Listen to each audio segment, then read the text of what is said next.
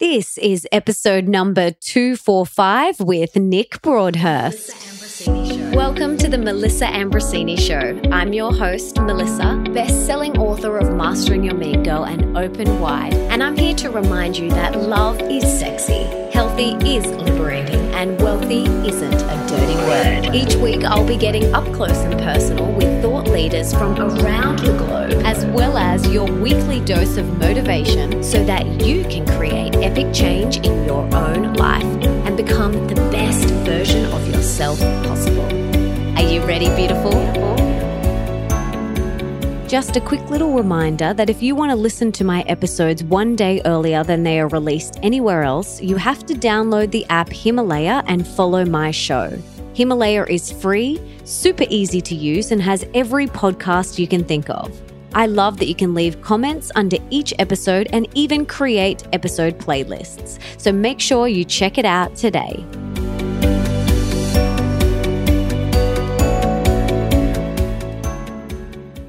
It's gonna be alright.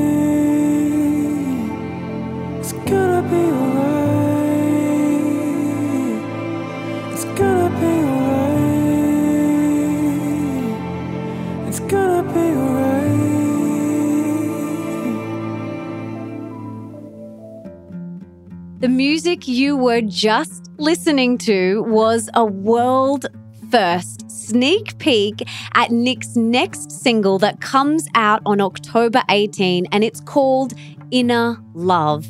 It is very beautiful, incredibly special, and meaningful. The subject matter is very close to our heart because it's about Nick's journey out of depression. And the music video is so stunning. The lyrics are so beautiful. And I am so excited because you guys just got to hear the first sneak peek of it. And this man, my darling husband, needs no introduction, but I'll give him one anyway just because.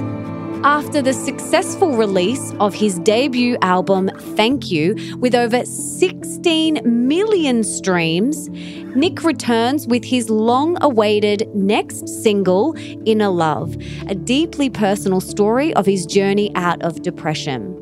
Like his music, there are many layers to Nick. He's a singer, songwriter, a film producer, a founding member of Sneaky Sound System, a saxophonist for flight facilities, a meditation advocate, visual artist, entrepreneur, performer, father, and husband, and a very, very, very good husband. Uniting these varied accomplishments is the driving force behind all his work. The pure expression of creativity through music and sharing his most vulnerable moments in life. And in this episode, we chat about his journey through one of the toughest times of his life and how it impacted our relationship. We also talk about his new single, Inner Love, why he's released it now and why there was such a delay from his last single. The number one reason he decided to go 100% whole food plant based, how going plant based has affected his mental health. Anyone who's ever struggled with depression and anxiety needs to hear this, it's really important. We also talk about his typical day of food and how he adapts his diet based on his energy and intuition. The best plant sources of protein and fat, and they're not what you're thinking. How to transition to a whole food plant based diet and avoid any nasty side effects. Do vegans need supplements? He answers this question. How Nick builds so much muscle on a whole food plant based diet. We also talk about celery juice, whether it's worth it or not, the best way to get your family to eat more plants, even if your kids don't love their fruit and vegetables just yet, his powerful manifestation process, plus so much more. This episode is jam packed with goodness. You're going to be wanting to take notes, trust me. And for everything that we mention in today's episode, you can check out in the show notes, and that is over at melissaambrosini.com forward slash 245. But before we dive into today's epic conversation, I want to read the review of the week. And this week it comes from the gorgeous Ashley Emma, and it's a five star review titled A Source of Light Just as I Needed It. And she says, I jumped onto Melissa's podcast via Angela Gallo's interview and found myself hours deep into an array of episodes to follow. Melissa is such a beautiful, powerful, and inspirational soul and interviews equally wonderful people. Highly recommended to anyone feeling like they have been hanging in the darkness and looking for some light. Thank you so much, Ashley, for that beautiful review. I am incredibly grateful and so glad that you get so much out of each episode. So, thank you so much.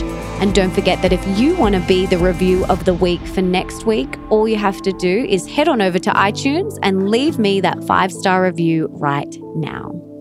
And now, without further ado, I'm so excited. Let's dive in to this epic episode with my one and only, my darling husband, Nick Broadhurst.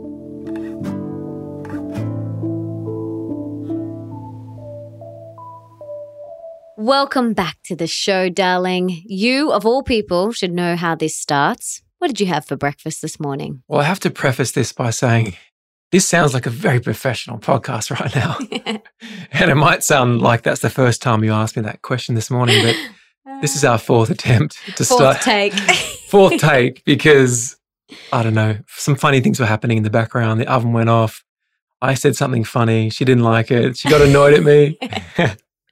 Anyway. I just had to say that because I love you. And I just got to say I love you so we can have a great episode. Thank you. I love you too. Now, tell me what you had for breakfast. Okay. So for breakfast, I actually started a new breakfast recently, which I learned from a friend of mine on a recent trip to Mexico. And Terence, his name is, and we basically, he's a global traveler and he always needs to, you know, have a consistent breakfast wherever he is in the world. And one thing he can always get is fruit and oats, right? So listeners will know that I love oats. I recommend them for breakfast for a lot of different body types. But I used to cook them. But now what I do is I get oats and I soak them with a little bit of water. And then I get a whole bunch of different fruits. So it could be frozen berries, banana. I love really finely sliced apple, grated fresh ginger, lime juice, and some ground up flax seeds and ground up chia, which is really important, about two tablespoons of that total. And I just kind of mash it up into this big gooey mess. And I leave it overnight in the fridge. Wake up in the morning and it's like the yummiest bircher muesli you've had in your life. Whole foods, not cooked. Amazing. Yum. And it smells so delicious. It's the best. So good.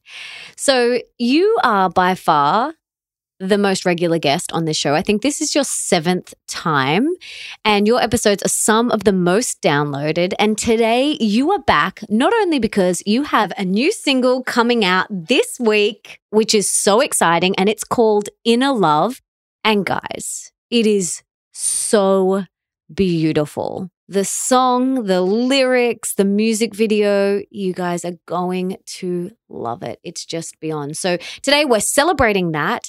And we're also going to be talking about a topic that's very near and dear to us, and that is about mental health. And for those of you that are new to the Melissa Ambrosini show, you might not have heard much about Nick's story and his battle with depression. So, honey, can you take us back? Tell us your journey and how and why you ended up writing Inner Love. What's it all about?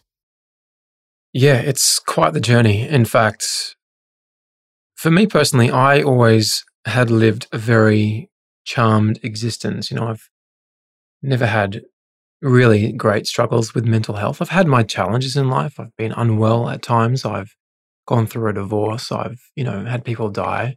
There's things that I've had to work through, but I've never been depressed, or I had never been depressed. And if you don't know my story, in 2009, I had meningitis, and that knocked me around something chronic. It really just destroyed my nervous system. Something which I didn't understand at the time was the effect that something like meningitis can have on your central nervous system. And I never really recovered from that, or not for years anyway. But that put me into really, I was bedridden for about three years. I barely left the house. I spent hundreds of thousands of dollars seeing experts, but my whole body was racked with pain. I sometimes didn't have the energy to get out of bed.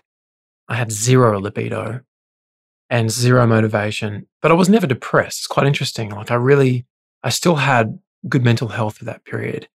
And through a whole bunch of different things, I did climb my way out of that health challenge. And sometime after that, it took many years, but I found my beautiful wife, you, Melissa. And we didn't have any particular challenges with health, but there was a real turning point for me. And that was when I went keto. And I mean, I think to my detriment, I've experimented just so much with my health. But at the same time, I've sort of had to do that because when you've had your health taken away from you at such an extreme level, and the actual diagnosis is do you remember what it's called, darling? Encephal, no, myalgic encephalomyelitis. That's it. Yeah, try saying that one. myalgic encephalomyelitis. And it's taken me ages to get it right, obviously. Um, but this is something which I spoke to our mentor and physician, Dr. Stephen Cabral, about. Now, he actually had this himself. What it translates to, it's really just true chronic fatigue syndrome to the point where your body doesn't even create cortisol anymore. Right. So it's it's true, true adrenal fatigue and true chronic fatigue syndrome. He's only seen a couple of dozen cases in his whole career of this. He was one of them, and I was one of them. And one of the great things that turned me around was actually Stephen looking me in the eyes and saying, Nick, don't worry, mate. I've got you. I know exactly what to do with you. And that belief changed everything for me. And I think, I hope in this episode, you may be able to take some of that belief from us, from me in my story, and know that we've got you and you're going to be okay no matter where you're at because I know it. Like anyone can recover from anything. Like there's so many factors that go into it, but you can. But for me personally, the biggest thing that challenged me was keto. And I went into keto because there was all this so, you know, so-called science about it and the anti-cancer benefits and all this sort of stuff. And I thought, okay, cool. I, I want to live a long, happy, healthy life. I don't want to get cancer. I'm going to do keto. So I went into keto and of course, being a perfectionist, I I really went into keto. I was measuring my ketones. I was like properly in keto. The problem is, my body type is a Vata Pitta or an ecto mesomorph. And an ectomorph body type or a Vata body type loves carbohydrates, loves it. In fact, everyone's brain loves carbohydrates, not fats. Okay. And I bought into that whole keto thing. And what it did was basically completely destroy my microbiome.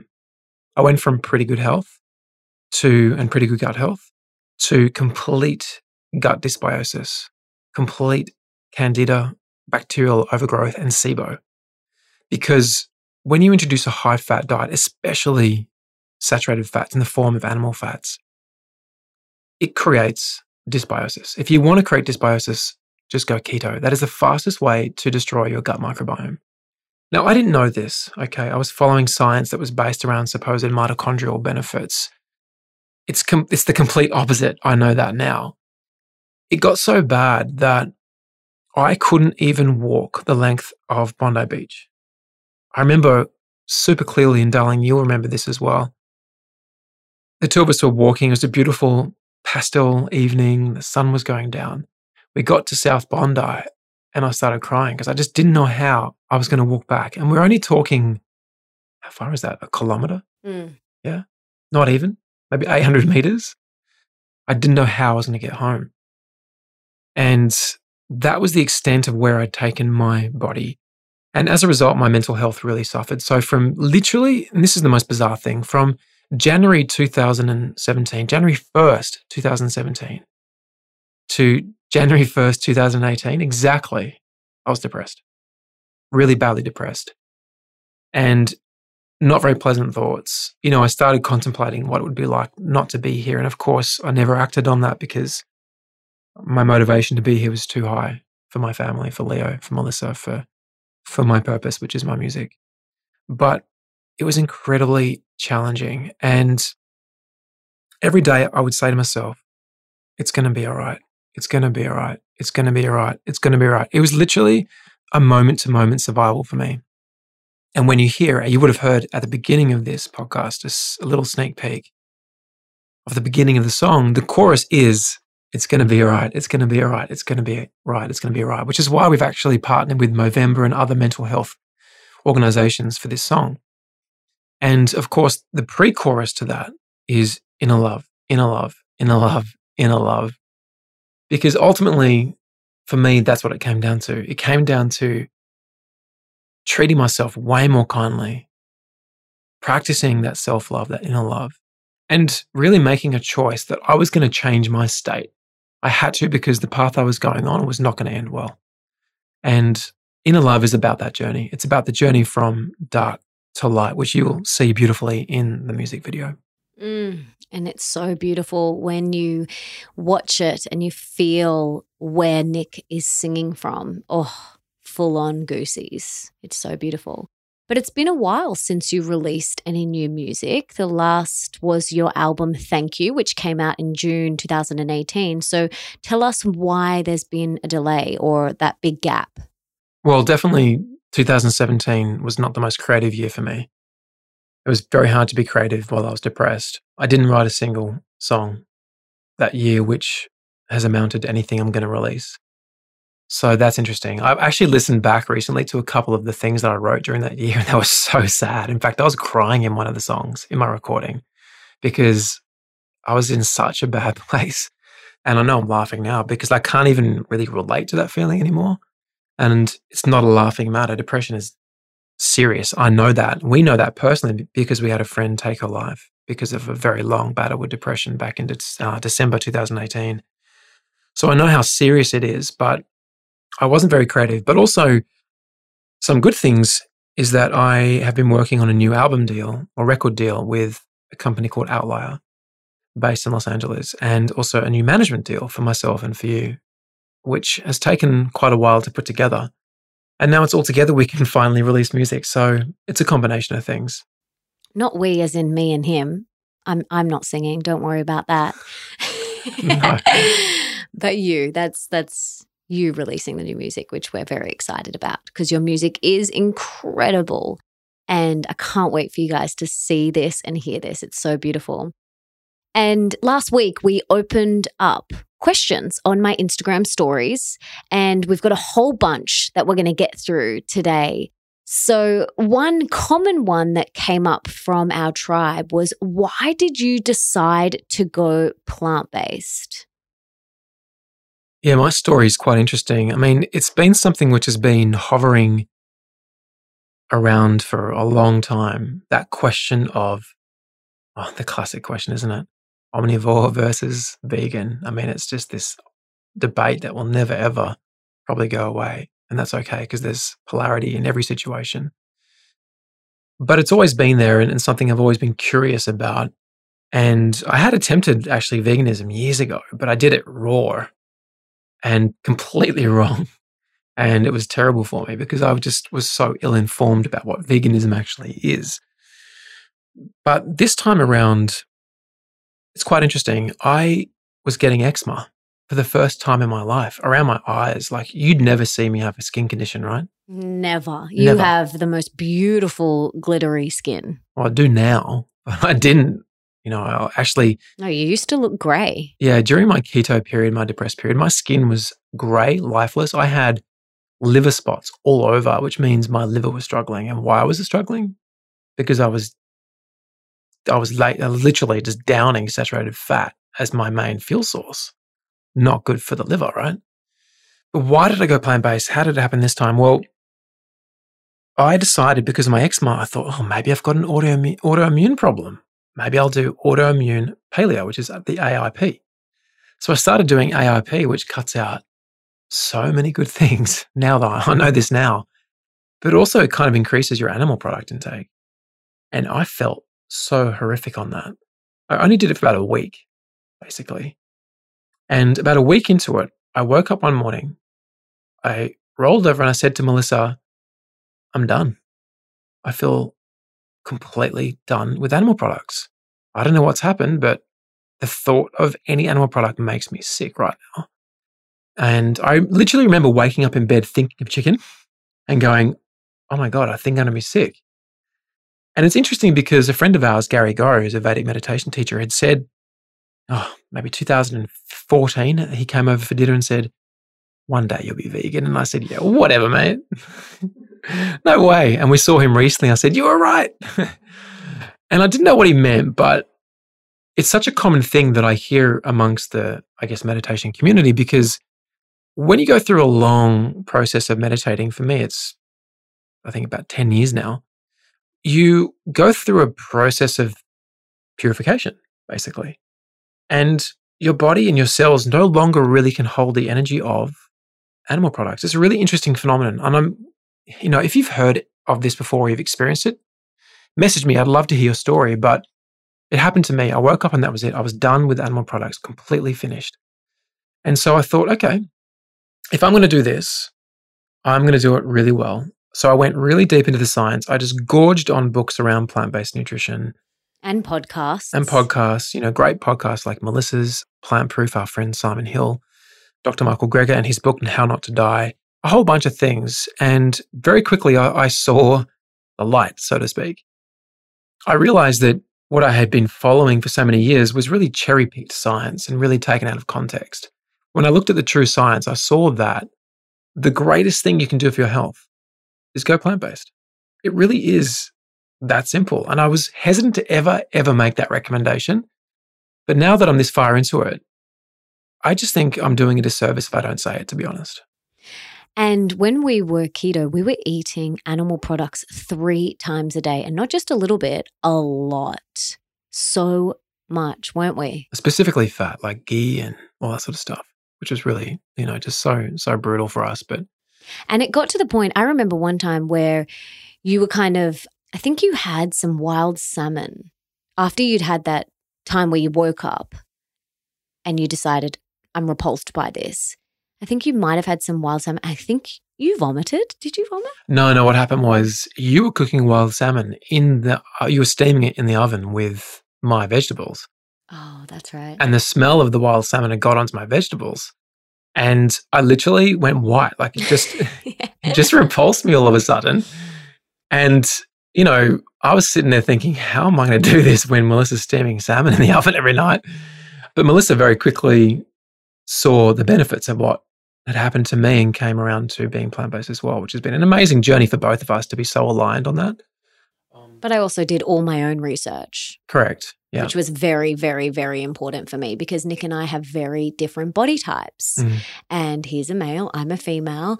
And so I, for me, I had to come to it in my own time and had to do all my own research. I read the thickest books. You know, I read Brenda Davis, who's also been on this show. And how Not to Die by Michael Greger and just wanted to immerse myself in the information and the knowledge because knowledge is power. But I've seen the transformation within you, babe. I have witnessed it firsthand. But what are some of the biggest benefits that you have noticed? Oh, so many. So many. I'm so grateful for this change, actually. It's given me, honestly, a whole new lease on life. I feel like I'm a new person. And I guess I am to some degree because what we we are what we eat, right? And if I have to talk specifically about benefits, I would say, first of all, I am much more calm. I'm a really calm person now. Um, there's a lot more inner peace, much more contentment. I feel more grounded. But I want to just preface that by saying that calm doesn't mean that you're any less masculine. Like, I don't want people to think, especially men, that, oh, well, you're like this sort of placid thing. You're definitely not placid. definitely not. He's he's still a very masculine, divine masculine. Thanks, darling. And if anything, my testosterone's actually gone up since going plant based. Oh yeah, sure and, has. and it's interesting because yesterday we watched the new film, The Game Changers, which I've been very keen to watch because I, I know that this film is going to have a huge impact on the planet. It's so good. So James Cameron directed it. Produced. He did oh, he produced it. So he did Titanic and Avatar. He's incredible. So it's really beautifully shot and it's, it's awesome. I highly recommend everyone watch that. And it's very clever because they knew what topics to address. You know, they were under no illusion as to what the main questions were about a plant-based diet. right? So they addressed those things. And one of those things was testosterone. And it was fascinating because they had these professional athletes one night eating an animal based meal and measuring their the strength and length and time of their erections when they were sleeping. And then the next night doing the opposite, having a plant based diet, a plant based dinner, and then measuring it again.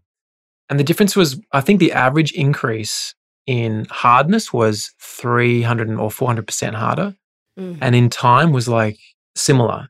I think Which one, is just amazing. Like, oh, almost 400% increase. Like, what? and these guys were like just cracking up because they just couldn't believe they spent most of the night with an erection after eating plant based meal. so um, that's been, I, I'm so happy this information is coming out because that film is going to inspire so many people to just give it a go. Mm, Right. To eat more plants. to remove the fear because they're coming at it from the from the angle of professional athletes. You know, not just average guys, like the best in the world, the Novak Djokovic's, Lewis Hamilton's, the strongest man in the world. Like it's pretty incredible. Anyway, so that's testosterone. Sleeping better. My digestion is way better. Like let's just okay, let's talk about poo. Should we talk about poo? Mm, sure. I remember when I was keto, it was like squeezing out hard little oily nuggets. but you have to remember that your poop is 80% bacteria. It's not just food matter that's coming out of you, it's 80% bacteria, right? Now, what does bacteria feed on? It feeds on fiber, right? So if you're doing long, well formed bowel movements, it's because you have a high fiber diet. So my digestion's just improved massively. My evacuations, as I call them, has improved. My skin, as Melissa said before, is reversed in age, 100% reversed in age. Definitely. I've lost five years, I reckon, at least. And as I said, during my keto phase, I had that grey, lifeless skin, which just means my body wasn't absorbing any nutrients. Um, I looked terrible. And even before I went plant based, just before, I was in pretty good shape. I was training maybe three times per week. I didn't really have the stamina to do any more than about three training sessions per week, about 30 minutes each. Now I can train seven days a week for an hour each day, but I feel energized after my sessions. I recover way faster. In fact, the recovery has shocked me. And it wasn't like a gradual thing, it was literally immediate. As soon as I was plant based and started training, my recovery, like it shocked me. And in between heavy sets, I could go you know, I could go really hard on a set, rest 90 seconds, and then go again like it was just fresh. And I've never had that ever before in my entire life. I couldn't believe the transformation. I remember coming up to and saying to Melissa, I'm like, I can't believe my recovery. It's like through the roof. And I put on about four kilograms of solid muscle. And I think I've looked the best that I've ever looked in my life at the age of 40. I'm a better dad, a better friend. I'm more present. As I said, I have better poops. And it just aligns with everything that I believe in. It's a more compassionate existence. It's more in accordance with ahimsa, which is a way of living whereby you do no harm. It's just, I don't know, it just feels incredible. Another thing I wanted to mention, another benefit that I've seen is when you were very unwell and going through that really challenging time, used to burn. Your skin would burn a lot. You don't burn anymore. I just I just remembered that. The burning feeling I'd have. No, like as in sunburn. Oh, that's so interesting. Yeah. Like you would burn really badly and now that doesn't really happen to you. No, I mean, I still do. I can't handle the sun like my lizard wife, but but I definitely handle sun way better. I can probably stay out at least twice as long in the sun without burning. Mm. And I think that just comes down to, yeah, a healthy body that's optimized. Totally. Okay, so Tasha in London 31 has going vegan had an impact on your mental health. So can we talk about that? Ah, so much. I mean, mental health has so much to do with gut health. And the simple fact is that the more animal products and the fats we eat, honestly, a high fat diet means your gut health is going to be off, as I said before. And dysbiosis, bacterial overgrowth, high saturated fat, right? That's what it did for me. It does it for so many people. In fact, saturated fat carries that harmful bacteria across the gut lining into the blood, which can cause so many different inflammatory problems, right? And what you really want is a diet that's high in fiber. It's just the wrong F, not fat. We want fiber. Okay.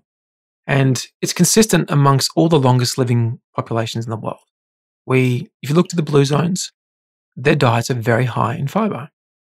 And it's so fascinating because the real paleo diet, not the hypothesized paleo diet, which was based upon a lot of assumptions from archaeological findings, but actual fossilized paleo poo. Like, this is so interesting to me because there was all these archaeological findings, but they weren't actually looking at the poo, right? And if you look at that, it's going to tell you what they were eating. And we know this because you can see fiber. Fiber actually gets fossilized. And the average Westerner gets most likely less than 20 grams of fiber a day, right? And we know now that the higher fiber diet you have, the less risk of heart disease you're going to have. It's the number one killer in the world is heart disease, certainly Western populations. Higher fiber, less heart disease, right? That's a pretty important thing, right? And these paleo poos showed that they were eating over 100 grams of fiber a day, right? 100 grams. Now, to give you some perspective, I'm fully plant based. When I say plant based, Melissa and I are whole food plant based. We don't even eat oil. Okay. Whole food meaning as it comes out of the ground. Whole food meaning not those fake plant based burgers and chicken, fake chicken and fake meat. Like we don't eat that stuff. That's what whole food means. Means it's a whole food. So it comes from nature. And it's so fun because, you know, whole foods look so amazing. Like when we lay our shopping out, it's the most colorful, beautiful thing you've ever seen. But anyway, so I've tracked my fiber and on an average day, I'm anywhere from 75 to 100 grams. So I'm actually eating in a way which is in accordance to the way we used to eat tens of or hundreds of thousands of years ago. So for millions of years, food equaled fiber. Okay. And I find that so fascinating. And for me personally, the mental health aspect to it, you just have to come back to gut health. To have a, a healthy gut, we need lots of fiber, which means we need to eat way more plants. And whether you do that as 100% whole food plant based or whether you do it as 90%, the most important thing is making sure that the majority of your diet is made up of whole food plants and lots of colors and textures. You know, you want to eat the rainbow.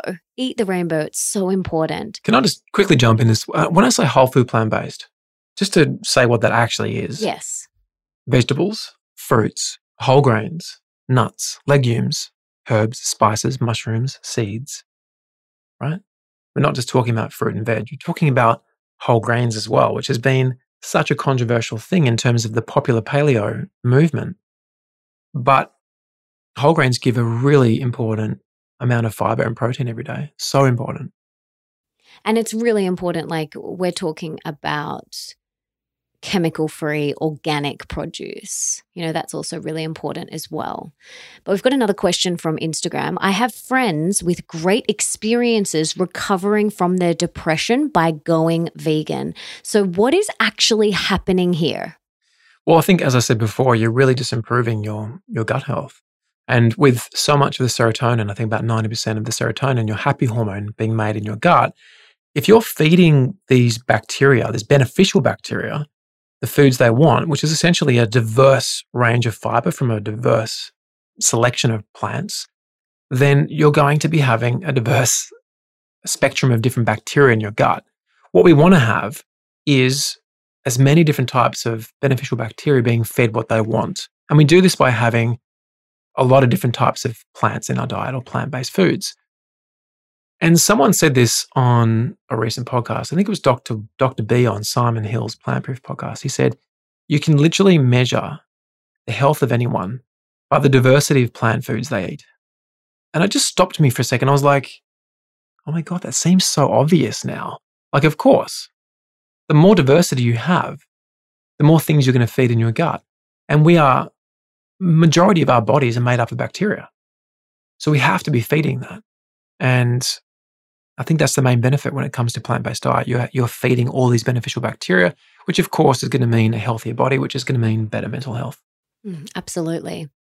Now, there were loads of questions based around what you and I eat. People were like, What do we eat in a day?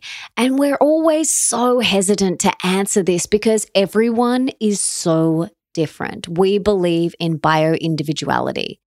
But maybe we could give like an outline of what a Hmm. typical day could look like in our home. But just so you know, this is, we never eat the same thing.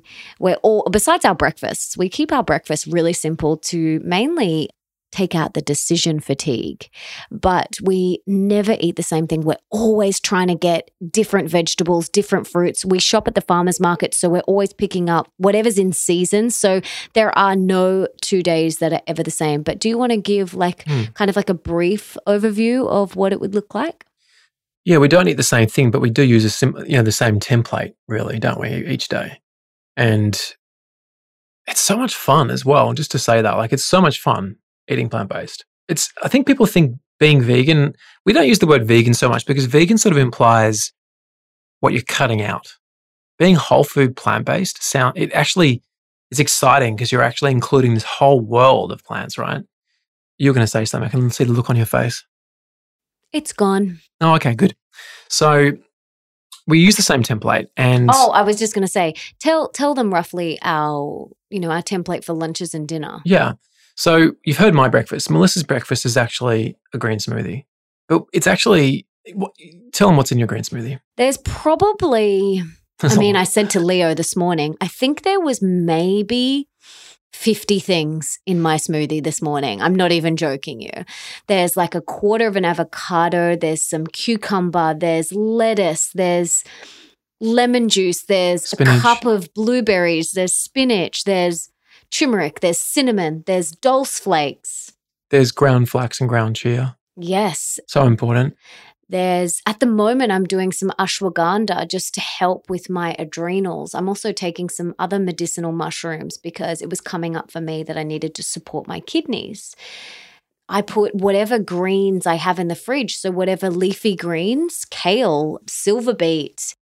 It's literally full to the top of greens. And then sometimes I put in some barley grass powder, some spirulina, and then I put heaps of herbs. So, coriander, mint, parsley, So And- much. so much. That's not even all of it. There's so much.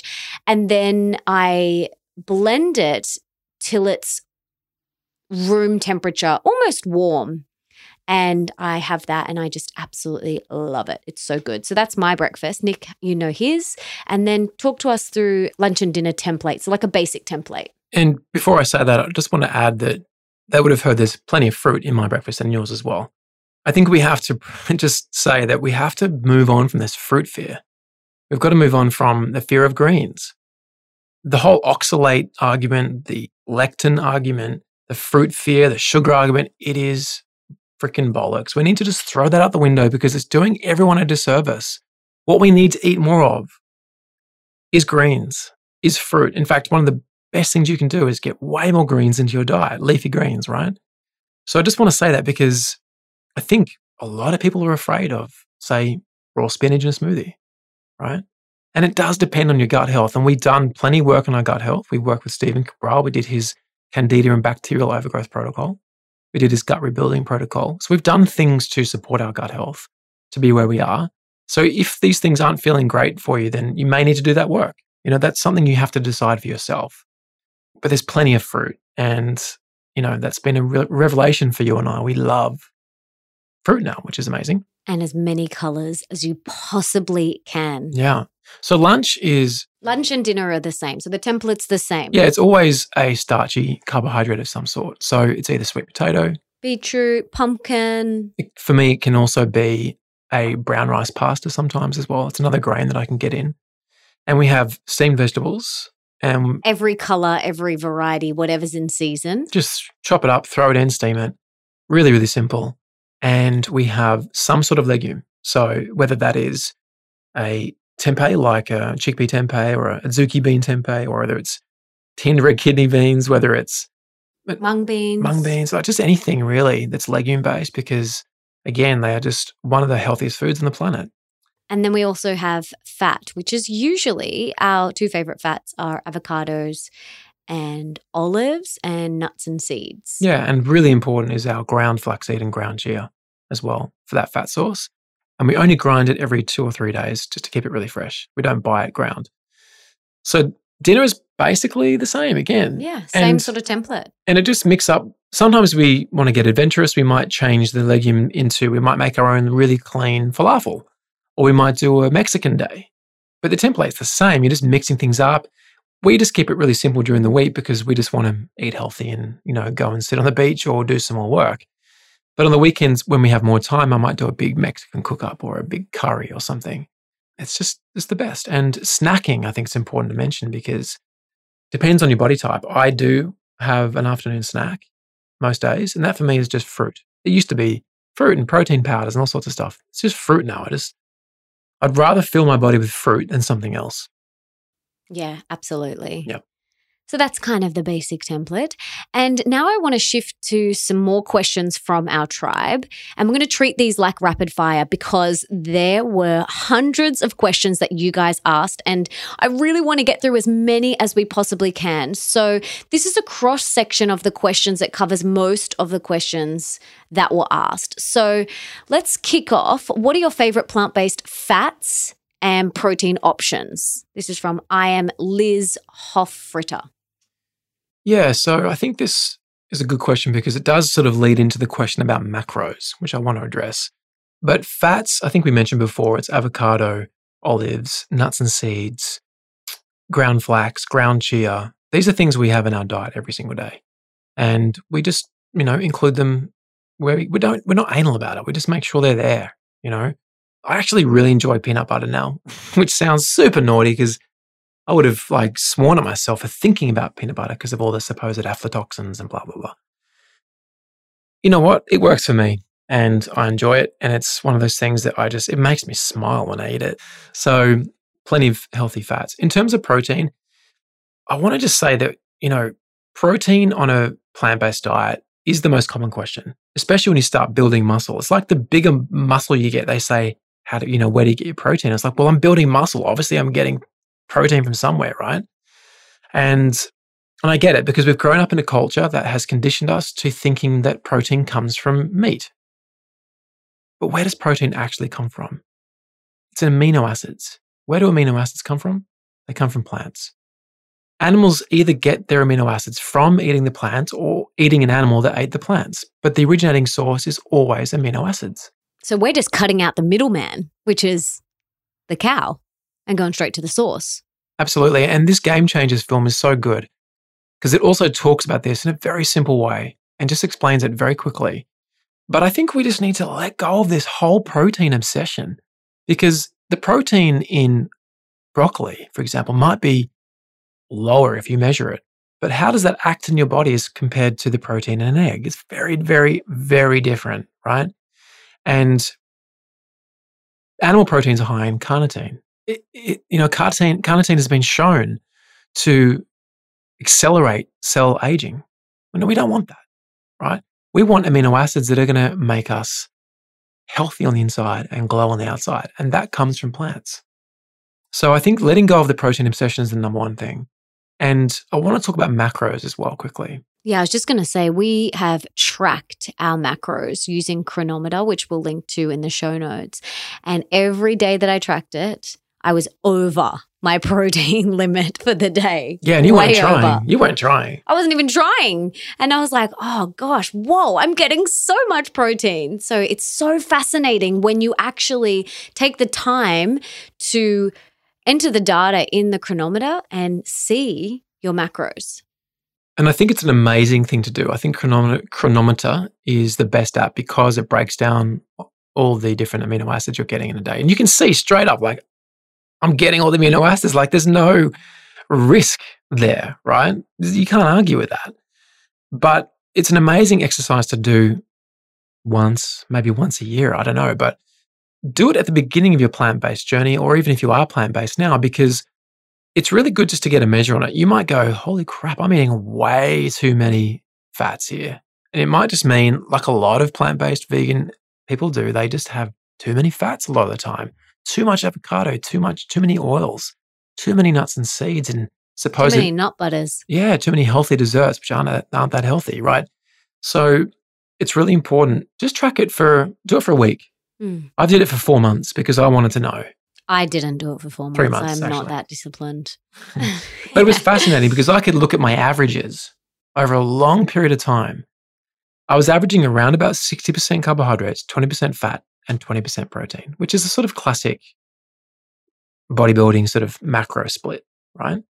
And I was building muscle, so it was working for me. But now I just naturally hit those macros because I know what I need to eat through the day. But I'm not thinking about macros anymore, right? I'm just thinking about a balanced diet. I'm not obsessed with protein. I'm not obsessed with macros. And I know that as long as I eat a balanced diet with lots of colors and all those different food groups I mentioned before, which is the vegetables, fruits, whole grains, nuts, legumes, herbs, spices, mushroom seeds, I'm good. Mm, you've got such a array, like huge variety that, to choose from. So let's move on to the next question. This is by 33 Della. I would love to know how your energy is now being plant based versus eating animals. Holy moly. Let me explain this to you. Nick could barely get out of bed. Like he could barely lift his head off the pillow in the morning. And he is now waking up before me, which has never hmm. happened. No. Like I'm an early riser. He's now awake and bright eyed, very early in the morning. He's got so much energy consistently throughout the whole day. He just got back from overseas. He didn't get any jet lag. Like his energy is consistent and high and just so inspiring. So inspiring. I think you answered the question. I think I did. Yeah. it's amazing. That's all I can say. How do you get your recommended daily intake of protein when eating plant based? I think we kind of answered that already. We did. Yeah. Yeah. just eat diverse range of all the things I mentioned, and you do not have to worry about protein. Actually, I want to add to that, Melissa. When I tracked my macros, because I was doing it daily, I would get to dinner sometimes. Do you remember this? I get Yes. to dinner and I say, I can't have legumes Because Can't have any protein because he I'm already over. exceeded it. and I was on a you know 100 and I think 125 grams of protein a day, which is more of a bodybuilding style. You know, it's higher. I would usually for to sustain a non-active normal male body of my weight, it's about 70 grams, 68 grams of protein a day. I was doing 125 because I'm more active. I was getting to like 130 before dinner. I'm like, holy crap, I need to not have any. So no problems whatsoever. Next question from Chelsea Aspinen. I think that's how you say it. We love Ayurveda. We absolutely love it. And she wants to know how to be a Vata on a plant based diet. So the Vata body type is the ectomorph body type. So I'm a Vata Pitta, which is ectomorph mesomorph. Okay. So that means I have the creativity of a Vata, which is air, and I have the drive of a Pitta, which is fire. And it's very important that they stay in balance. And I think actually, now that I think about it, since I've been plant based, they're more naturally balanced. Because otherwise, I couldn't have put mass on. I couldn't have become stronger or have balanced energy. So I hadn't thought about that, but that's really interesting. My ectomorph, mesomorph, and Vata Pitta is way more balanced. So as a Vata, you have to remember that we stay grounded as Vatas by having carbohydrates. So Vata really just means go nuts on your, not on your nuts, go nuts on your carbohydrates. Have your sweet potatoes, your bananas, your fruits, your oats, your brown rice pastas. Like, you know, don't be shy on a plant based diet to go for the carbohydrates. Even if you are a different body type, you can have plenty of carbohydrates. Okay. Your weight will naturally probably drop anyway when you go plant based. So, yeah. And if you are a endomorph, which is the heavier set body type, then you want to go lower on carbohydrates. And if you're a mesomorph or a pitta body type, then you're going to be somewhere in the middle. It's really simple and you don't have to overthink it. Like Melissa, for example, will have less fruit and less starchy carbs than me. Maybe 75% of what I have, 50% of what I have, just because she doesn't need it, because she is a pitta kapha, which is a mesomorph, endomorph body type. And she can easily put on weight if she wants to. So, yeah, it's so easy. It's just a piece of cake. How did you start moving more to a plant based diet? This is from Megan Beck one. I think this also, this is a good question because I think I saw on there a question about someone who had tummy pains. Yes. Is that right? Because when she went onto more of a plant based diet, she suffered severe tummy cramps, which is something that we hear often. So, Yeah. what's going on there? The biggest problem here, I think, with what's been spread about a plant based diet is that it's, you know, high in legumes and it's hard to digest and you get bloating and all this sort of stuff. Well, it's true. You do get some Not bloating. for everybody. Well, no, but I'm saying that it, you, if you get bloating, that is not a bad thing. That's not saying that you shouldn't be having that. It just means that the gut microbiome is not used to whatever you just put in. So Correct. you need to create the bacteria for your body to be able to digest that particular plant. Yeah. So if you go from a diet that's about 20 grams in fiber, which is the standard Western diet, and all of a sudden you're up to 40 grams, you've just doubled your fiber intake overnight and your microbiome was not ready for it. So what's going to happen? They're going to have a freaking field day and feed like crazy on the extra fiber and you're going to bloat. Okay. And you have to know that bloating or gas is a natural part of healthy digestion, not to the point where you're in pain or just constantly farting. No, but a bit of gas. Everyone's going to get a bit of gas. That is a natural part of the fermentation process. So you're not, if you're getting a little bit, don't worry about it, right? The best way to think about transitioning to a plant-based diet is to just do it gradually, right? Now we'd already been eating legumes and we were about 90% plant-based before we went 100%. So for us, it wasn't a challenge. I didn't notice any difference in my digestion. But if you're going from, you know, 50% and you're replacing calories from dairy and refined carbohydrates and animal products, all of a sudden you're replacing that with high fiber things like legumes, nuts, seeds, fruits, and vegetables. Your fiber intake's going to jump up drastically. And so eventually it'll balance out. But if you want to minimize that discomfort, then just do it gradually. Start with one meal. Make breakfast fully plant based. And when that feels good, make lunch. And then when that feels good, make dinner. It's really that simple. Give your body time to adjust to the new level of fiber. And with that new level of fiber, you're going to live a much healthier, happier, and longer life. It's that simple with much lower risk of dying from anything. For me, I remember, you know, even actually recently, lentils were it was it was upsetting my stomach. And I just realized I didn't think, oh gosh, I can't have those. I just was like, oh, okay, I need I need to have more of those in smaller doses to really build that bacteria in my gut. And we are very much intuitive eaters. Like we listen to our body. Like the other day, I was like, my body's just telling me not to have tahini. And even though I love organic tahini, it's like one of my favorite things. She smashes it. I smash it. So good. My body was like, Mm-mm, no more tahini for a while. And I literally can't even look at it right now. So it's really interesting. Like, we are massive believers in intuitive eating, listening to your body, tuning in, and just always following that. You know what's funny with the plant based diet? When you go plant based, you can't fart, get bloated, have a cough, feel unwell. You basically have to be freaking enlightened or perfect.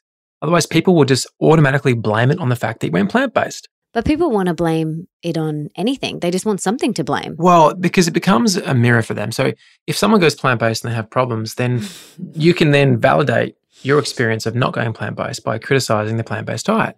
But this doesn't happen for people who eat animal products. I mean, it's never the fact that it's the diet, it's always something else when a disease pops up, right? But when it's plant based, you just, you know, if you get bloating, oh, that's because we're not supposed to eat legumes. No, it's not that. It's because your body is not quite adjusted to it yet. Yeah, people get some sort of lifestyle disease and they don't go, oh, it's the diet. It's, not the dairy I'm eating, it's the Yeah. it's the freaking butter in my coffee. You know, they point to something else. And Or um, luck. Oh, it's just unlucky. I'm not, look, I'm not trying to be critical or sarcastic, but I do find it kind of funny that the minute a plant based eater has anything wrong, like you have to be squeaky freaking clean. Otherwise, someone's going to criticize you. So, you know what? Just kind of prepare yourself for that and just know that it's okay because you know you're on the right path and that's it. And who cares what other people think? Who cares? When I say right path, there's no right or wrong. You're on a path that is true for you, I should say. Exactly. And who cares what other people think? If it's true for you, do what's true for you. That's all that matters. It doesn't matter what other people think. One of my favorite mantras is it doesn't matter. Nick and I say it all the time. Doesn't matter. He'll just look at me and go, "Doesn't matter, babe. Doesn't matter." We don't say it like that. We go, ah, doesn't matter. We say it like complete bogans. we say it like in a real We actually Aussie. we throw a swear word in there. yeah. We drop an matter, F- Doesn't matter. we drop an f bomb in there, but you know, let's be let's keep it PG today. okay, let's talk about the supplements that we take. Mm. Can you talk about those on a plant based diet? This is from Love from Brooke. I want to talk about something I was explaining to a friend recently when I was in the States. It's a concept that I've kind of come up with, I guess, called deficiency versus disease. Now, let's just assume the worst case scenario of a plant based diet. Let's assume that it's actually deficient in something. Now, I can tell you right now, the plant based diet is not deficient. Okay? The plant based diet is not deficient if you are eating a whole food, plant based diet, rich in vegetables, fruits, whole grains, nuts, legumes, herbs, spices, mushrooms, seeds, all that, right? Let's talk about B12. So, B12, there's a misconception that you need to get this from animal products. It's not true. B12 actually comes from bacteria. And we used to get so much of this bacteria because we'd be pulling things out of the ground and eating dirt, right? But because of cholera and certain diseases that spread, we had to bring a high level of sanitation in around our food supply. So all this bacteria, all the dirt has been washed off. So we're not actually getting this. We used to drink water from streams that would have healthy animal feces in it. It would have dirt in it, and we'd be getting this supply of bacteria from the dirt, from the groundwater, right? We don't get that anymore. That's where we get our B12. It's that bacteria that actually makes the, B, the B12 in our guts. So because of our food supply, we just have to supplement with that now. And that's just one of those things that in most studies, it shows that most omnivores are also deficient in B12. So just put that argument aside and say, okay, we're going to take a B12 supplement. Big deal. And we use a methylated B12. But I want to come back to the deficiency versus disease. Let's just say that plant based was deficient, right? But we know that a plant based diet is the diet to eat if you want to reduce or completely reverse the risk of the highest killers in society being heart disease and the various types of cancer, right? And we know that an, a diet that includes animal products exacerbates those diseases. So, on one hand, you have a potential deficiency. On the other hand, you have a known disease causing food. What would you rather have? A possible deficiency that you can supplement with, but you know is going to make you live longer? Or the foods that you know scientifically are going to cause disease? I think it's a simple, simple argument to make. I'll take the deficiency any day, but I know there is no deficiency. But just to satisfy the people who think there is, deficiency over disease. That's my vibe. I can't remember what the question was, but it was about supplements. oh, okay. So we have B12. I'm taking zinc because I did a hair mineral analysis test through Stephen Cabral and it showed that my zinc levels were off. And that could be for various reasons. Yeah, but I just wanted to say as well that please don't take anything unless you have done the tests. Otherwise, you're just potentially wasting your money and you could be doing more damage. So, we work with Dr. Stephen Cabral, who has been on this show quite a few times. And we run yearly tests. And there was a time where we were doing them every six months. So we do his top five tests and we know what is going on so that we can adjust our supplements according to that data. So I'll link to it in the show notes, but head to melissaambrosini.com forward slash Cabral and you can check out his work. He's also got an incredible program called the Integrative Health Practitioner Certification where you can learn his techniques and become your own healer in your home. You can actually learn how to read your own labs so that you can constantly be testing yourself and your family and know how to become your own healer, which is pretty awesome. But the biggest thing with supplements is you know, please don't guess. You know, make sure you're under the guidance of a certified holistic practitioner. It's so important. And one of the things which we are sort of on the fence about is omega 3 fatty acids. I think we have to presence that because it's a question that comes up a lot. And it, this is a fascinating one. When you are on a plant based diet, you're on a very low inflammation. Well, in fact, it's not just the diet, it's the lifestyle as well, which is low inflammation, right? Because it does encourage other practices that are more low inflammatory, like meditation, right? But because there is lower levels of inflammation in the diet, this is my theory, that doesn't it then say that you need less of those things because you're not combating as much inflammation. If you're on a high inflammation diet, which is generally an omnivorous diet, then you need more of those omega 3s to combat that inflammation. So I find that nature always knows what it's doing. If you're eating a diverse range of plant based products, uh, which is low inflammation, then within that diverse range, you're going to get what you need to perfectly balance out any inflammation that you may have. Now, do you need to have an omega 3 supplement? Well, not forgetting that fiber fermented in the gut by bacteria creates short chain fatty acids, right? So the more fiber you have, the more of that you're naturally going to create. Could you take it as a buffer? I mean, it can't hurt. So what do you take? You take an algae oil because fish don't make omega 3. They literally just eat the algae and that concentrates it in their flesh. And again, like we said before, we're just taking out the middleman. So instead of eating the fish that eat the algae, we just eat the algae. Yeah. So, I mean, if you have to pick one, it would be vitamin B12, methylated form, methyl- methylcobalamin. Yes. So Elizabeth Kerson asks, why do we avoid oil? Yeah, I actually get this question so much on social media. What do we cook with? And it's really simple. We actually steam just about everything and we cook with water mainly. So, for example, if I'm doing a big Mexican cook up, which I love to do, or a big curry, and I need to cook onions and garlic, I'm going to always just sweat the onions down in water and just add in tiny bits of water at each step to stop it from burning and sticking. And same for the garlic, which comes later. And when I serve that curry or that Mexican chili, no one's thinking, oh, you know, he didn't cook with oil. It just, it's just what we do because we choose to eat a whole food plant based diet. And on the very rare occasion we do actually use oil, it's always as a dressing and we always use a really high quality wild harvested olive oil. So we just keep it really simple. I have to interrupt this conversation to tell you about one of today's podcast sponsors, BLUblox, the only blue light glasses backed by science. Now, if you follow me on social media, you will know that I love my blue blocking glasses and I wear them every day because they help alleviate digital eye strain, keep your hormones balanced, and help you get a deeper, more restorative sleep. They are made in Australia, which means they are very high quality and all their glasses come in readers, prescription, and non prescription. And you can even send in your own frames and have them add their lens technology to your frames. And for every pair purchased, they donate a pair of reading glasses to Restoring Vision, who then gift them to someone in need in the developing countries. How awesome is that? So to get 15% off, head to blublox.com. That's B L U B L O X dot com and enter the code Melissa at the checkout. Now let's get back to the conversation. Okay, so next question. How Nick builds so much muscle with plant based living lifestyle. Well, I'm glad you noticed. Thank you. yeah, I did build quite a bit of muscle. And of course, let's face it, going from training three times a week to seven makes a big difference. And for those that have seen the before and after photo on your Instagram, it's so good. We'll link to it in the show notes. If you want to see how much weight did you put on? Was it 15 kilos?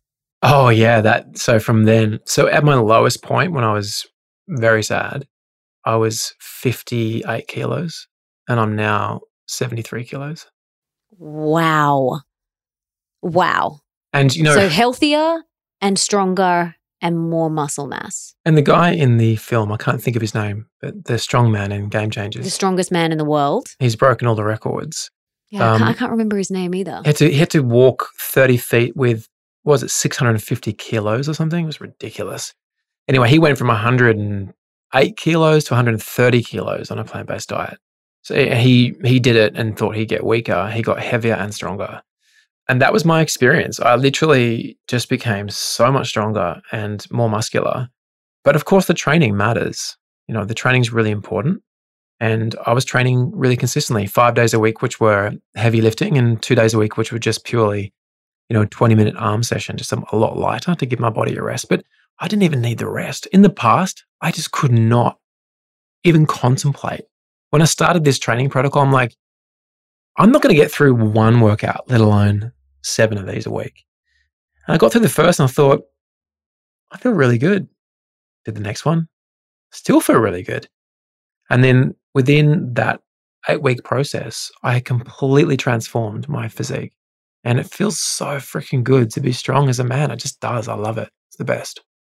Okay, I'd love to know about your experience with celery juice and the benefits that you have felt. That's from Rachel and Chandler. Yeah. So I sort of, you know, before being plant based, I didn't even consider any of Anthony Williams or Anthony William medical medium work. But again, being open to all ideas, I decided to go into it. And I have to say, I'm damn impressed. And I was talking to my friends in Mexico about this, and, and Terence said to me, You know what? It's not like he's trying to make money out of something. He's not pushing something. He, his, the money for his books goes to charity. He's just saying drink celery juice, right? And he's got his own reasons for it, which come from guidance from spirit. His, uh, what would you call it, darling? Angel. Yeah, Yep. he- yeah. That's where he gets all of his information. So the information's coming from a very interesting source. His books are incredible, guys. We'll link to them in the show notes. You so should much check fun. them out. So much fun. Yeah, his stories are great. And we just stayed open to it. And I thought, you know what? I'll try it. And I noticed a difference from being plant based without celery juice and plant based with celery juice. And it's so yummy. Like It's it's, so good. delicious. Why would you not do it? Why would you just not add it? And Like the more- it's just juice. The more, I, I said this this morning, the more we have it, because we have it every morning, 16 ounces. Every morning, like my body's great, like it's ready for it. And I have it, and then I'm straight to the toilet as well, which is amazing. It's like instead of drinking coffee to go to the toilet, you drink a celery juice, and it's just the most incredible cleanse. So, what can I say about it? I would say, like anything, try it. Everything we're saying in this podcast is our own personal experience. Of course, yes, it's based on research and it's still our personal experience. You need to experiment for yourself. Your journey will look completely different to ours. You may go plant based and feel crap. You know, when I first introduced carbohydrates after keto, just bringing in sweet potato, I felt like I was going to freaking die because my body didn't know how to metabolize sugars anymore, right? My cells didn't know how to even use sugar anymore. But it was so great that we had the guidance of Dr. Stephen Cabral to kind of tell us that that was part of the process, don't you think? Yeah, 100%. It gave us confidence that, okay, it's okay that I feel crap. So if this podcast gives you that confidence that if you do switch and you don't feel, oh my God, I feel amazing like Nick did, it's okay. Your journey is going to be so different. And just be okay with that, right? And if something just persists for a long time, go and do some tests. Find out what's going on with your gut microbiome. Start with the gut. Really important. But celery juice, again, try it. It's just celery. You got nothing to lose. Yeah, exactly. Let's talk about some basic steps and tips for going more plant based with a family. So, Nays has three kids under 12. So, can you just chat about that and give some steps on how they could do that? I, I reckon personally, starting with one meal a day, Yeah. I mean, like Leo, you said, Leo hasn't noticed anything. he doesn't even question it. he goes between two different homes. One home is not plant based, and one is.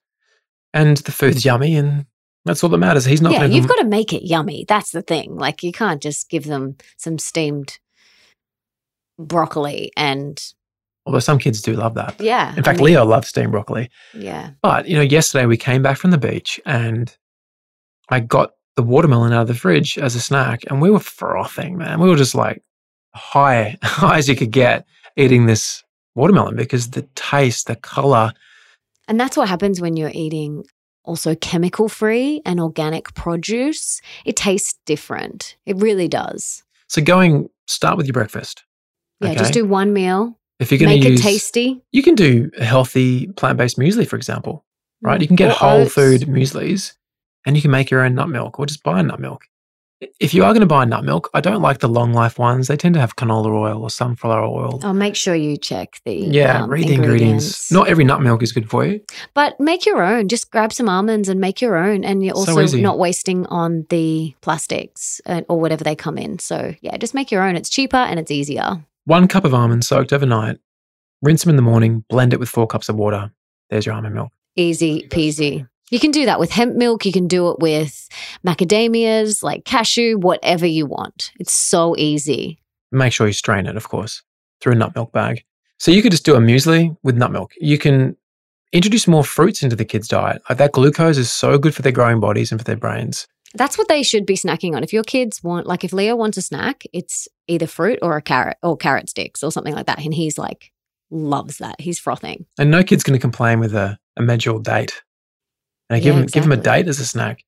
But for meals, sweet potato chips, amazing. What about a brown rice pasta with a tomato sauce with some fresh herbs blended into it? What a, I mean, it's so easy. Like it really is. Plant based burgers or zucchini pasta with a beautiful sauce or like a Mexican night or sweet potato pizza we had the other night. So I think with kids, what I would say is definitely starting with one meal and then go to two and then go to three and then make it fun, like get them involved.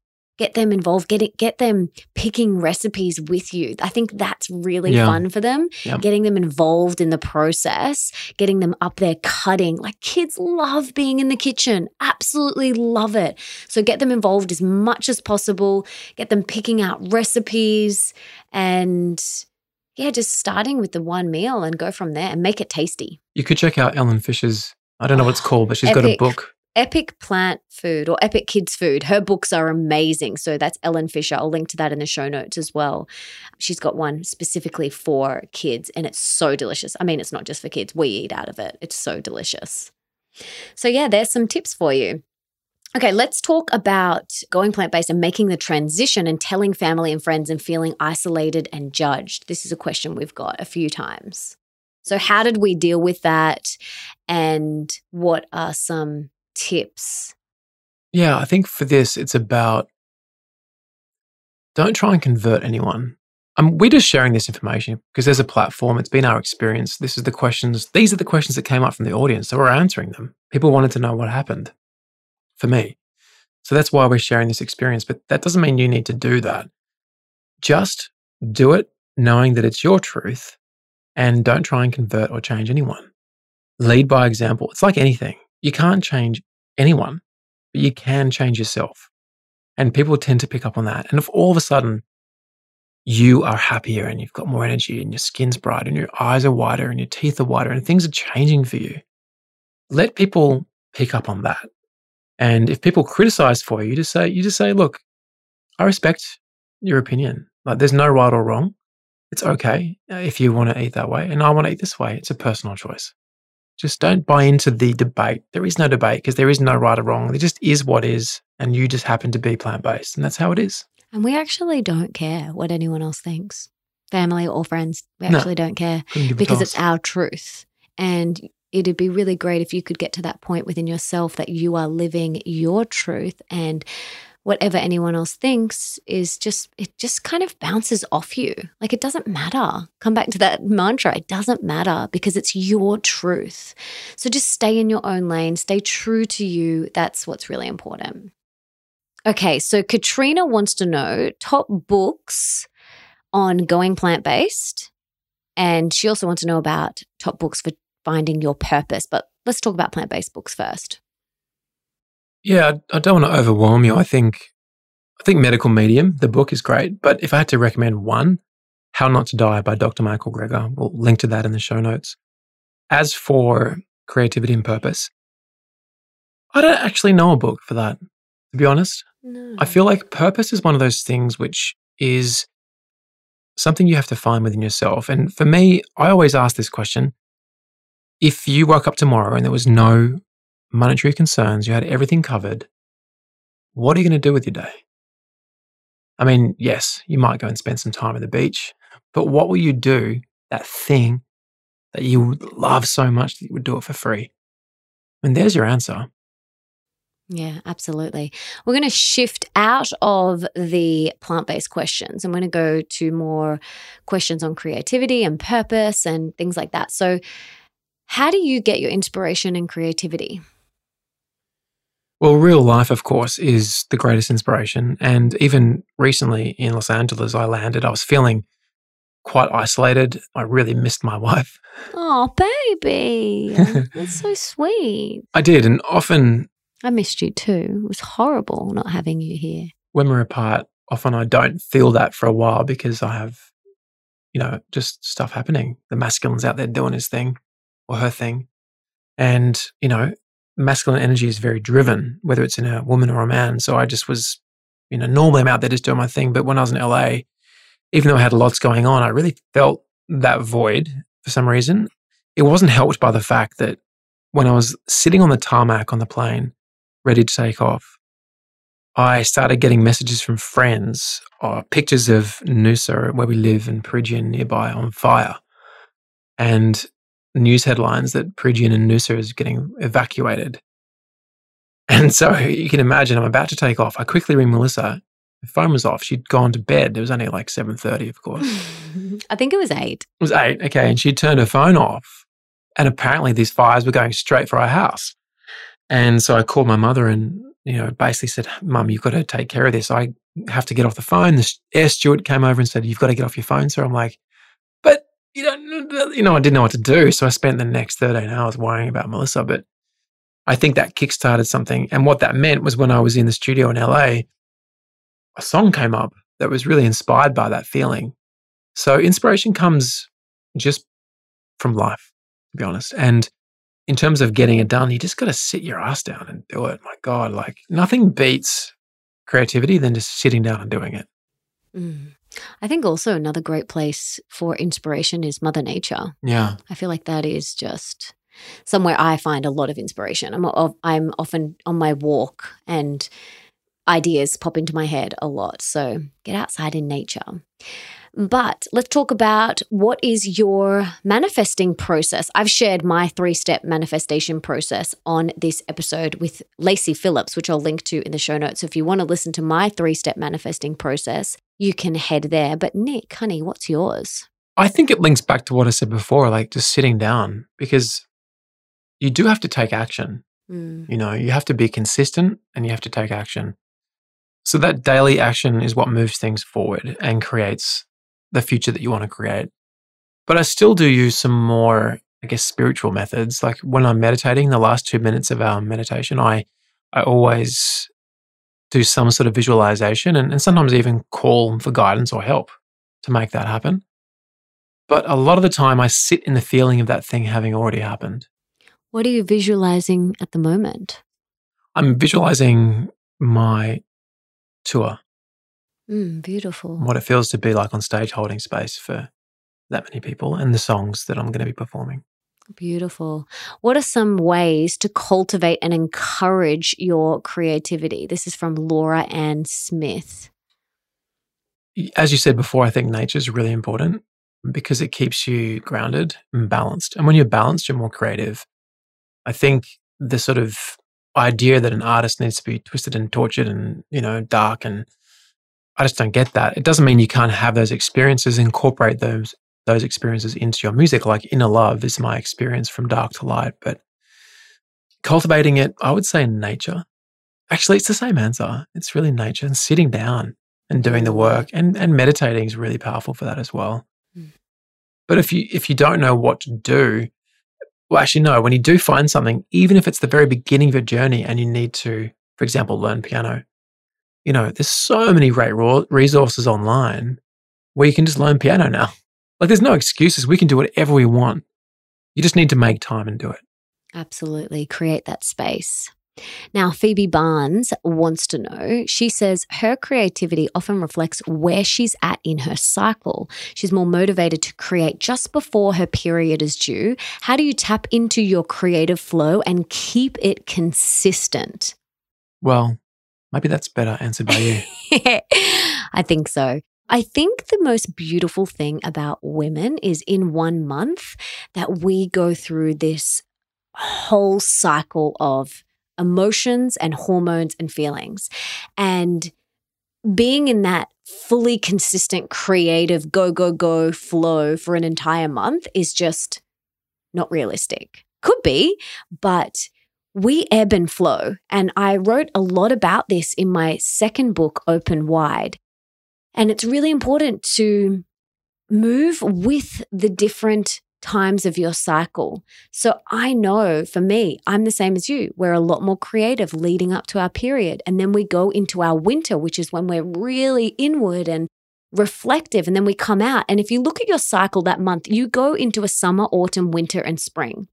Summer being just before Winter being when you bleed, and then out of your winter, you become spring, which you're feeling a bit more energetic, you're feeling a little bit more creative, a little bit more out there. Then you go into your summer where you're full blown out there, creative, you're wanting to be social, you're launching the projects, you're doing the big speaking gigs, and then you go into your autumn, which is when you start to kind of go a little bit more inward again and you feel a little bit more introverted.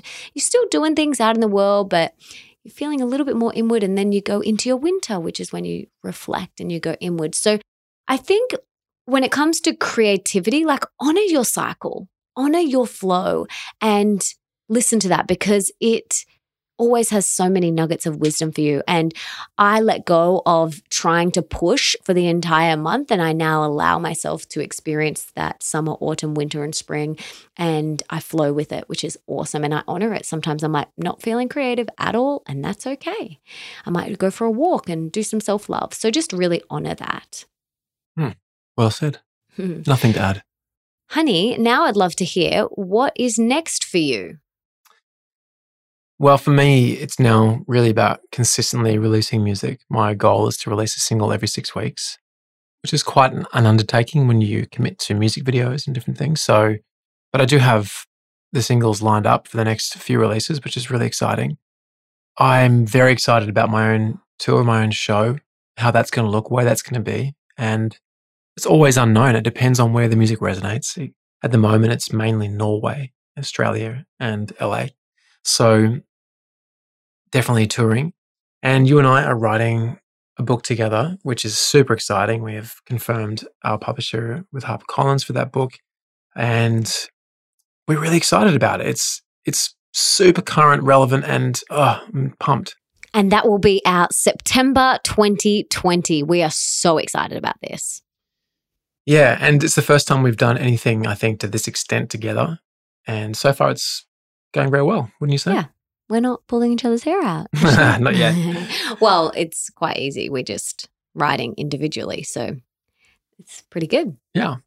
What are you working on or would like to improve within yourself at the moment? I think being being patient with you. Does that sound funny? No. No. I think there's moments where I need to take a step back and surrender my preferences sometimes and really listen to what you, the feminine in our relationship, is actually saying and expressing, as opposed to trying to solve problems. I've come to realize more and more that certainly in a heterosexual relationship, and it's the same as same sex relationship, there's always going to be the feminine and masculine at play. The feminine just wants to be heard, and the masculine wants to solve problems. So trying to resist the temptation to solve things and just listen, I think I'm getting better.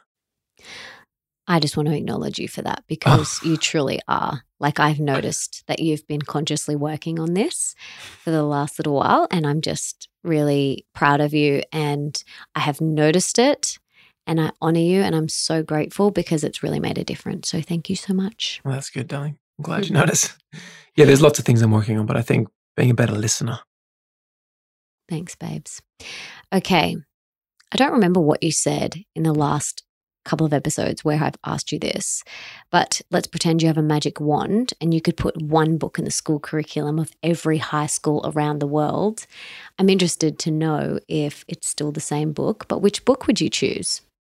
Well, I know in the past I have mentioned The Way of the Superior Man for, well, actually, what I did say was a different version of The Way of the Superior Man by David Deida that's written more for younger boys, and a different version of Dear Lover but also, to, to be honest, open wide for girls. Thanks, baby. No, I mean it. Like that book to me is um, really original and really fresh and very important. So I think that's amazing for young women. But right now, I think one of the best things that people can do is actually the lowest hanging fruit is their health, right? Mm. So if I had to pick one book for their health, I would say How Not to Die. Yeah, and we'll link to it in the show notes. It's such a goodie. It's a brick, but it's a goodie. And it's got so much science in it, which is just amazing for those science geeks out there like Nick and I. We like to know the data. Okay, let's talk about how your day looks. Let's chat about your morning routine in particular. You've shared this in many of your other episodes that we've had on here, but it's changed as we are always growing and evolving and changing. So, talk us through your morning routine. Yeah. Okay. So waking up around 4.30 to 5 o'clock at the moment. And straight away, I'm up having a lemon water, tiny, tiny, tiny pinch of sea salt because we don't use salt in cooking anymore. It's just literally the tiniest pinch in the morning. And that's the only salt I use now. I wait at least half an hour, then I have a celery juice. In that time, I would have meditated for 20 minutes, which is a Vedic or transcendental meditation. Then I will do yoga and 100 push ups, and I will do some rolling as well. I notice with each year, the rolling is more and more important. And then I have breakfast and then I get into the day. But I will say as well, outside the morning routine, the night routine. I mean, just this is the stuff you've covered a million times, but you know, turning off your phone, your computers, we turn them off at 5.30. We have dinner at 5.30. We go for a walk after dinner. We sometimes watch something fun on Netflix. Loving suits at the moment. Yeah, yeah, loving suits and wearing blue blockers, getting to bed about 7.30, falling asleep by 8 o'clock. Uh, we always read in bed. Melissa reads for like five minutes. I barely get through two pages because I'm just out. And that's that's a classic Pitta Kapha constitution. Whereas my Vata Pitta, that Vata, needs a little bit longer to settle. So I take about 15 minutes to half an hour of reading and then I'm asleep. So this the nighttime stuff is so important because it sets you up. And also I'm making breakfast the night before and doing things the night before. So the morning feels like I'm already on top of things, which is quite cool as well. Yeah, beautiful. Thanks, darling. What are three things you're most recently grateful for? I'm so grateful for my health and the way that I feel every day. I am very, very grateful for my beautiful little family of three, you and Leo. Uh, I feel very blessed that I get to be a father to Leo and a husband to you. And very grateful for all the different people involved in my music because it just means so much to me. There's a lot that goes into releasing one song. And I'm just grateful for all those people who are involved. Mm, beautiful. Okay, rapid fire. Are you ready? Mm-hmm. What's one thing that we can do today for our health? Go plant based. What's one thing that we can do for our wealth?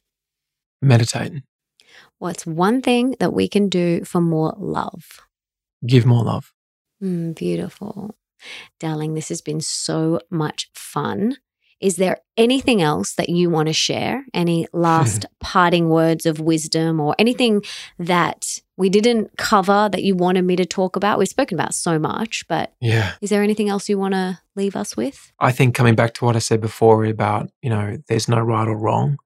You need to do what's true for you. And whatever that is, is great. So if this feels true to you, any of this information, you want to implement it, great. If it doesn't feel true to you, totally cool.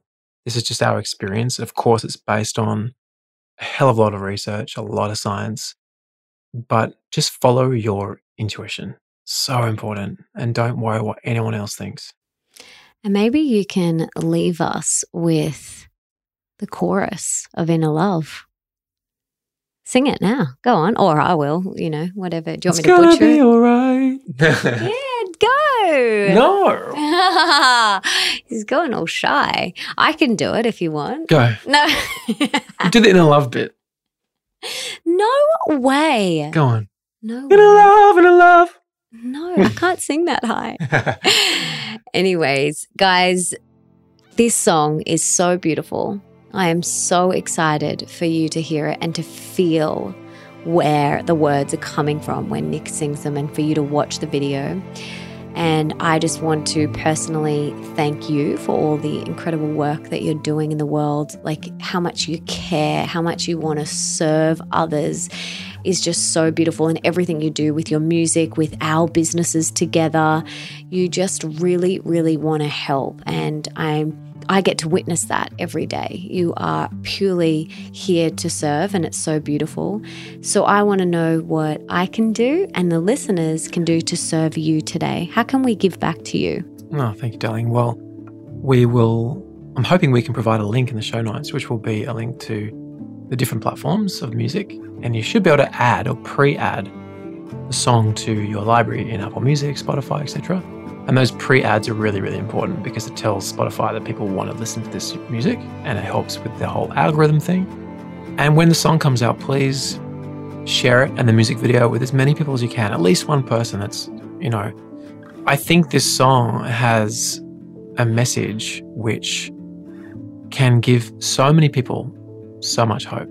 And it can become an anthem or a, a mantra for people when they are struggling. And to be honest, even when you're not, because the song is uplifting and beautiful and inspiring anyway. But just sharing that would mean absolutely everything to me. Please do that, guys. I would appreciate it too so much. And you know what? When it's out, I would love so much if you want to master your mean girl and do an Instagram story of you dancing around and singing the new song in your home or wherever you are. Nick and I will re-share those stories. So if you tag Nick and I, we will re-share them on our Instagram stories. So please do that. We absolutely love seeing you guys dancing around and singing Nick's songs. We love doing it. We do it a lot in the car and in our lounge room. So if you want us to re-share you doing that, please tag us and we'll do that. Great idea. But thank you, darling, so much for being here, for sharing, for being your beautiful self. We are so grateful that you pulled through that really challenging time. Especially me, I'm incredibly grateful and so happy. And every single day I pinch myself and just roll over, and there's your beaming eyes staring at me and your vibrancy and your health. It's just so good. And I'm so grateful that you're here and you're healthy and you're happy. And I love you so much. Mm-hmm. Thank you for being here. Thank you, darling. Wasn't that an epic conversation? I know I'm biased, but I love having him on the show with me. It's the best.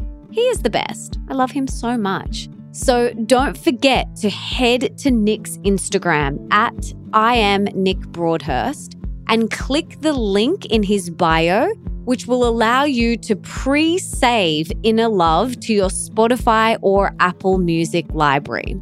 This is a song that will inspire so many people with its simple but beautiful message. So please go and do that right now. And if you've got so much out of today's episode like I did, please subscribe and leave me a five star review in iTunes or on your podcast app, because that means that we can inspire and educate even more people together. And it also means that you could potentially be the review of the week for next week. And don't forget to come and follow me at Melissa Ambrosini on Instagram and tell me your top key takeaways from this episode. Also, tag Nick, which is at I am Nick Broadhurst. We would love to read what you got out of this. And we also want to know what you think of the song and of the music video. Make sure the first time you listen to it, bust it up really loud. And the first time you watch it, just allow yourself to be immersed in the video and in the words. And I want to know what you get out of it. I want to know what goes on within you when you watch this. There was so much intention that went into this music video. So I would love to hear, and Nick would love to hear, what you guys got out of it and what you think of the song. So please let us know. And for everything that Nick and I mention in today's episode, you can check out in the show notes, and that is over at melissaambrosini.com forward slash 245. And you can also listen to all my other episodes there too. And before I go, I just wanted to say thank you so much for being here for wanting to be the best, the healthiest, and the happiest version of yourself, and for showing up today for you. You rock.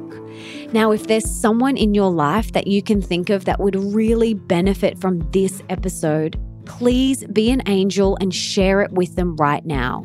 You can take a screenshot, share it on your social media, email it to them, text it to them. Do whatever you've got to do to get this in their ears because it could change their life, especially anyone who has been dealing with mental health issues. So please share it with them right now. And don't forget that love is sexy, healthy is liberating, and wealthy isn't a dirty word.